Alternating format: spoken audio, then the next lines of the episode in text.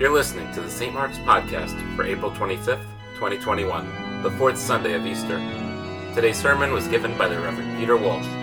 It's based on John chapter 10, verses 11 through 18.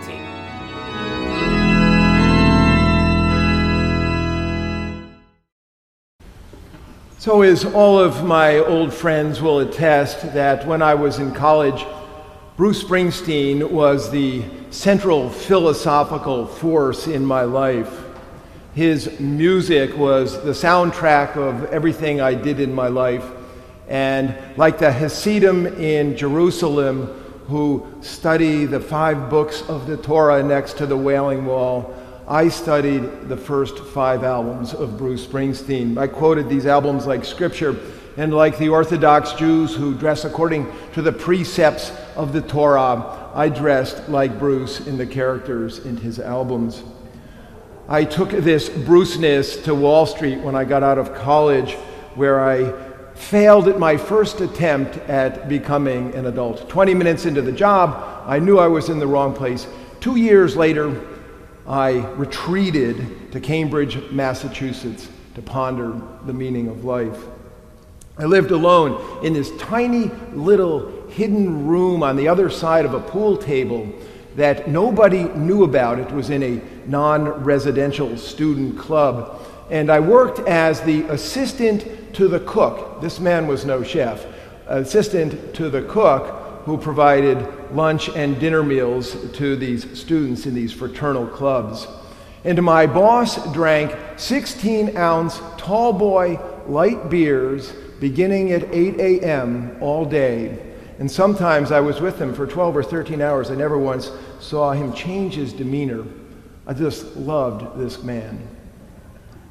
Now, I was a very happy maker of iceberg salads. No other type of lettuce was ever used. I was a waiter to students who never ever looked at me, and I was a happy picker upper and pourer outer of sometimes nasty beer bottles from the parties the night before. And as I went about my labors, I lived in my head and I was busy writing a book on the music of Bruce Springsteen and the meaning of life. And after doing this for some time, I decided on a Tuesday the time had come to put pen to paper.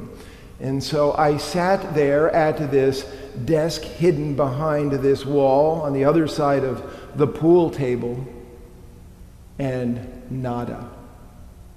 Not one sentence. Not a thought. I didn't draw across the page. I didn't lay out chapters to come. Nothing. Thursday evening, I went to where I often had dinner, the second floor bar of Charlie's Kitchen, where I always had draft Budweiser beer and the Cheeseburg special. Leave off the ER. And I sat there at the bar pondering the meaning of life, and I was watching the Celtics game on the TV above the bar, which was up against a mirror. And I was noting that there was a, a purple light down below the cheap booze bottles, and that light came out mauve, and it made the cheap booze bottles look all the cheaper and look really quite ugly. And I was sitting there watching Robert Parrish and Larry Bird when I suddenly had this realization. And the realization, almost like it didn't come from my, my thinking, which I had been doing a lot of thinking, it seemed to come from beyond, it seemed to come from outside, and it was this Bruce Springsteen could not save me. It was a devastating insight. And I realized immediately why Bruce could not save me. And that was, in spite of his brilliance, he was just a human being like me. And in fact, as I thought about it, I could see him caged in his humanity. And that he was searching for a way out. And that's really where the hit song Born to Run came from, right? So, so in Born to Run, the young man in Born to Run storms out of town, Born to Run, but he has nowhere to go right? And so he ends up at back streets where, as Bruce says, the truth ran him down.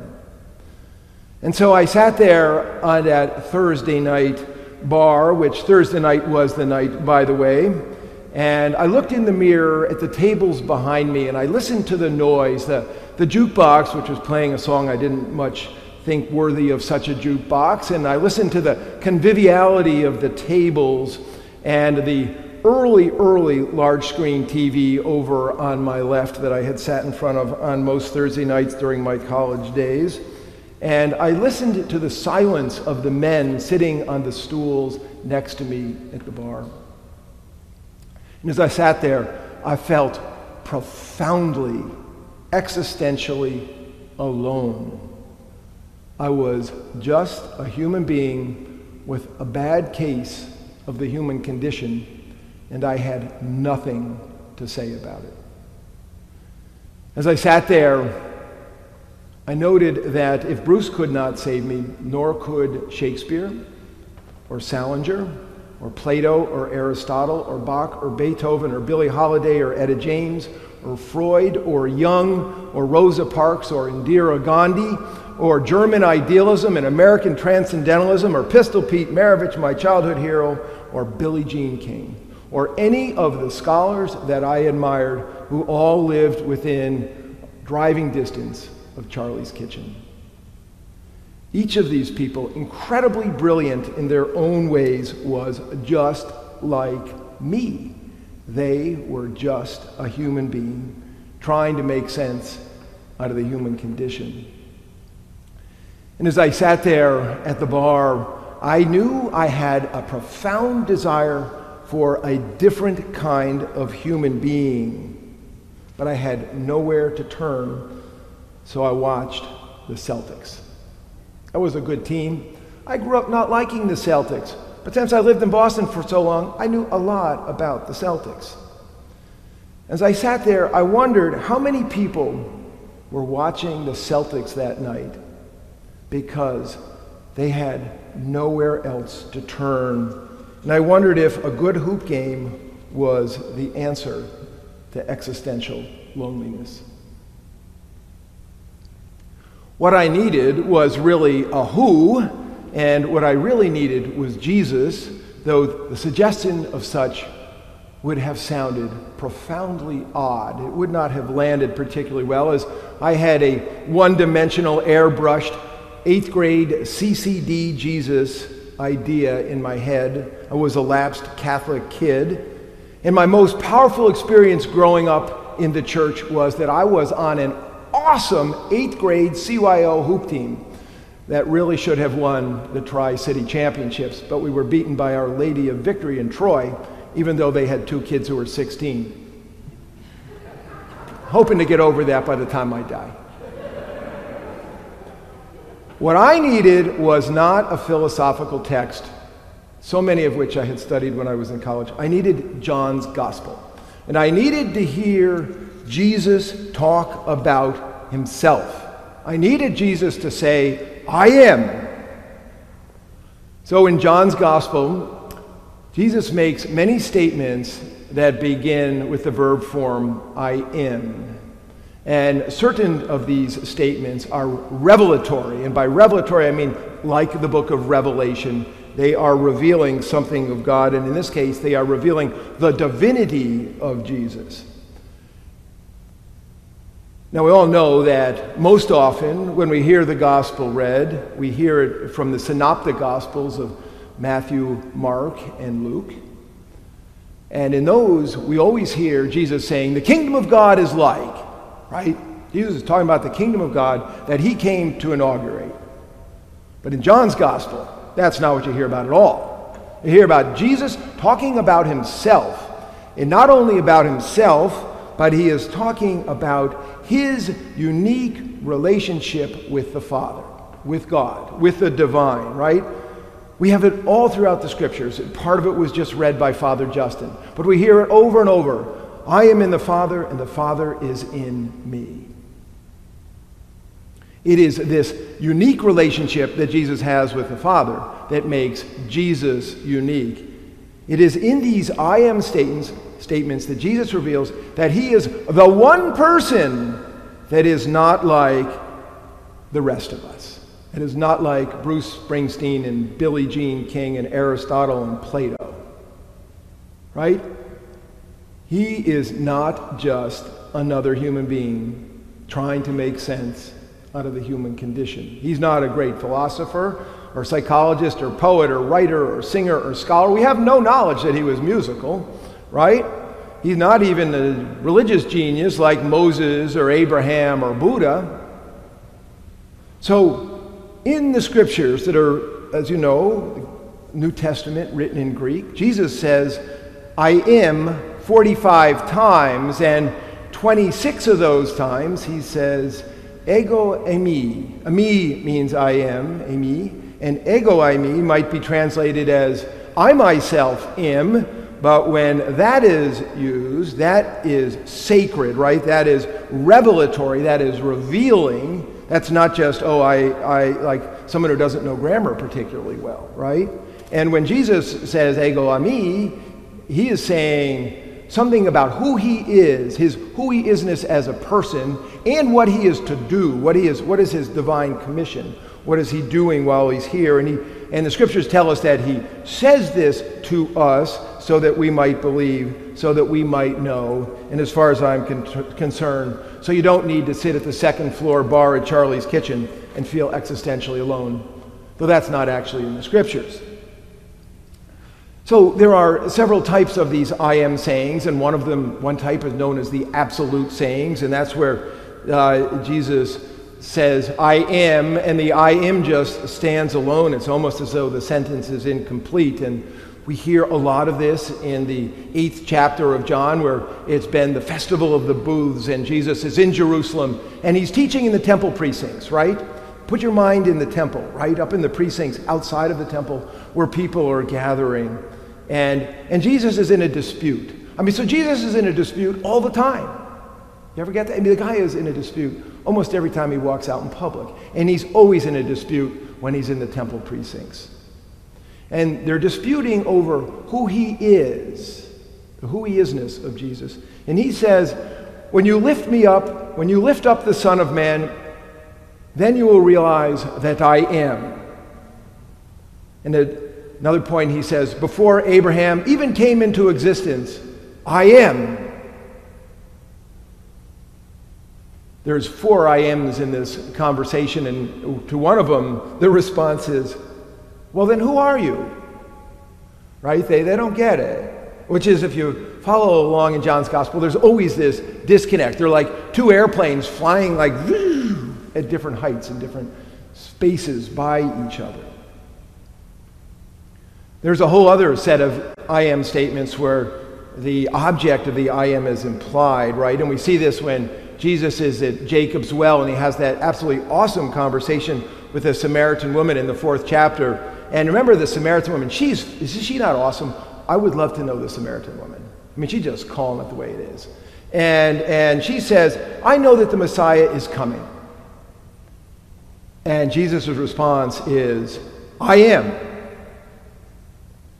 In other words, I am He implied the one who is speaking to you. And then at the Last Supper, he is preparing his disciples for what is going to come that evening. And he says, I am telling you this before it happens, so that when it does happen, you may believe that I am who I am. And then, you know, they come out and they go down into the Kidron Valley and right up into the Garden of Gethsemane in an incredible scene, right? And, and, and Judas and the temple guards show up for the arrest. And Jesus says something in the New Testament, one of my favorite lines because it's grammatically correct. And I think it's funny because I would never say it, particularly in a moment of extremis. Whom are you looking for? Right? It's pretty fantastic. Our Savior has the grammar down perfectly. Whom are you looking for? And they answer, Jesus of Nazareth. And Jesus says to them, I am. Implied, I am He. And then it says, when Jesus said to them, I am He, they stepped back and fell to the ground. So if we have eyes to hear, or eyes to see, or ears to hear, right, this falling to the ground is what happens in a theophany in the Hebrew scriptures when God is manifested, you know, the, the, the power of the divinity people, you know, people a cower. They cower. Right? And when Jesus speaks of himself, he speaks as God speaks of God's self in the Hebrew scripture. So these, this wording that we can read right over is actually in the Greek and in, on Jesus' tongue incredibly strong, extremely strong, pregnant with heavy duty theological significance. And we all remember that in the book of Exodus, when Moses uh, comes upon the burning bush, and I love it, God says, Take off your shoes, which is another great biblical line. And, and the name of God comes forth from the burning bush, and it's you know, difficult to translate. You know, Yahweh are the, the Hebrew letters, but one of the ways we can translate it is, I am who I am.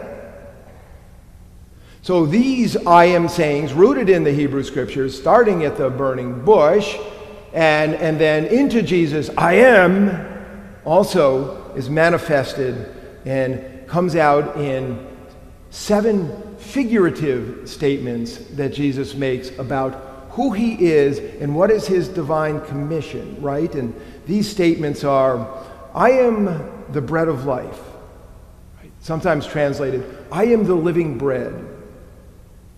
I am the light of the world. I am the gate. Sometimes translated, I am the door. And then, I am the good shepherd, which we heard in our gospel this morning. And I am the resurrection and the life. I am the way and the truth and the life. I am the vine. What Jesus is revealing to us, what is revelatory in these statements, is that Jesus is the source of eternal life. He is the vine, He is the life, He is the resurrection. That Jesus is the means through which people find life, right? He is the way, He is the gate, He is the door, He is the light and that Jesus leads people to this life. He is the Good Shepherd. And Jesus reveals divine truth.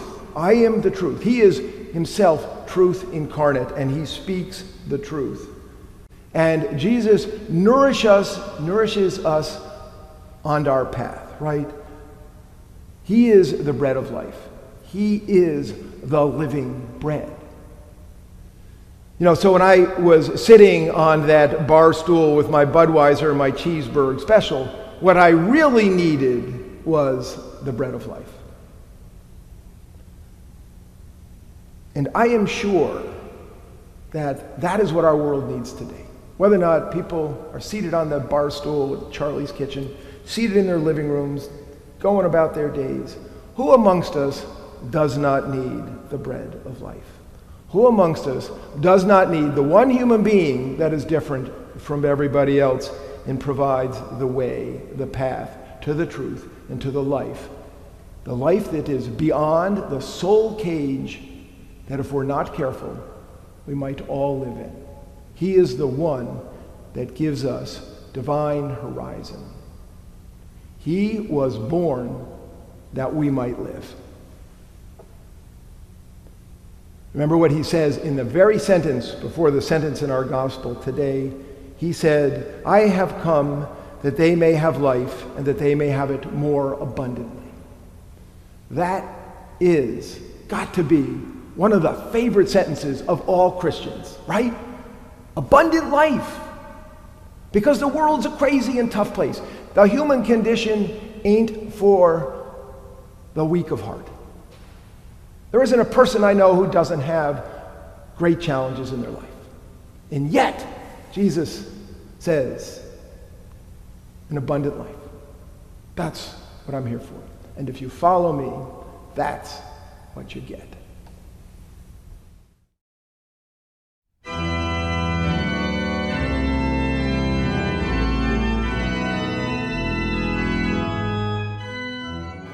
Find more sermons on our website at www.stmarksnewcanaan.org.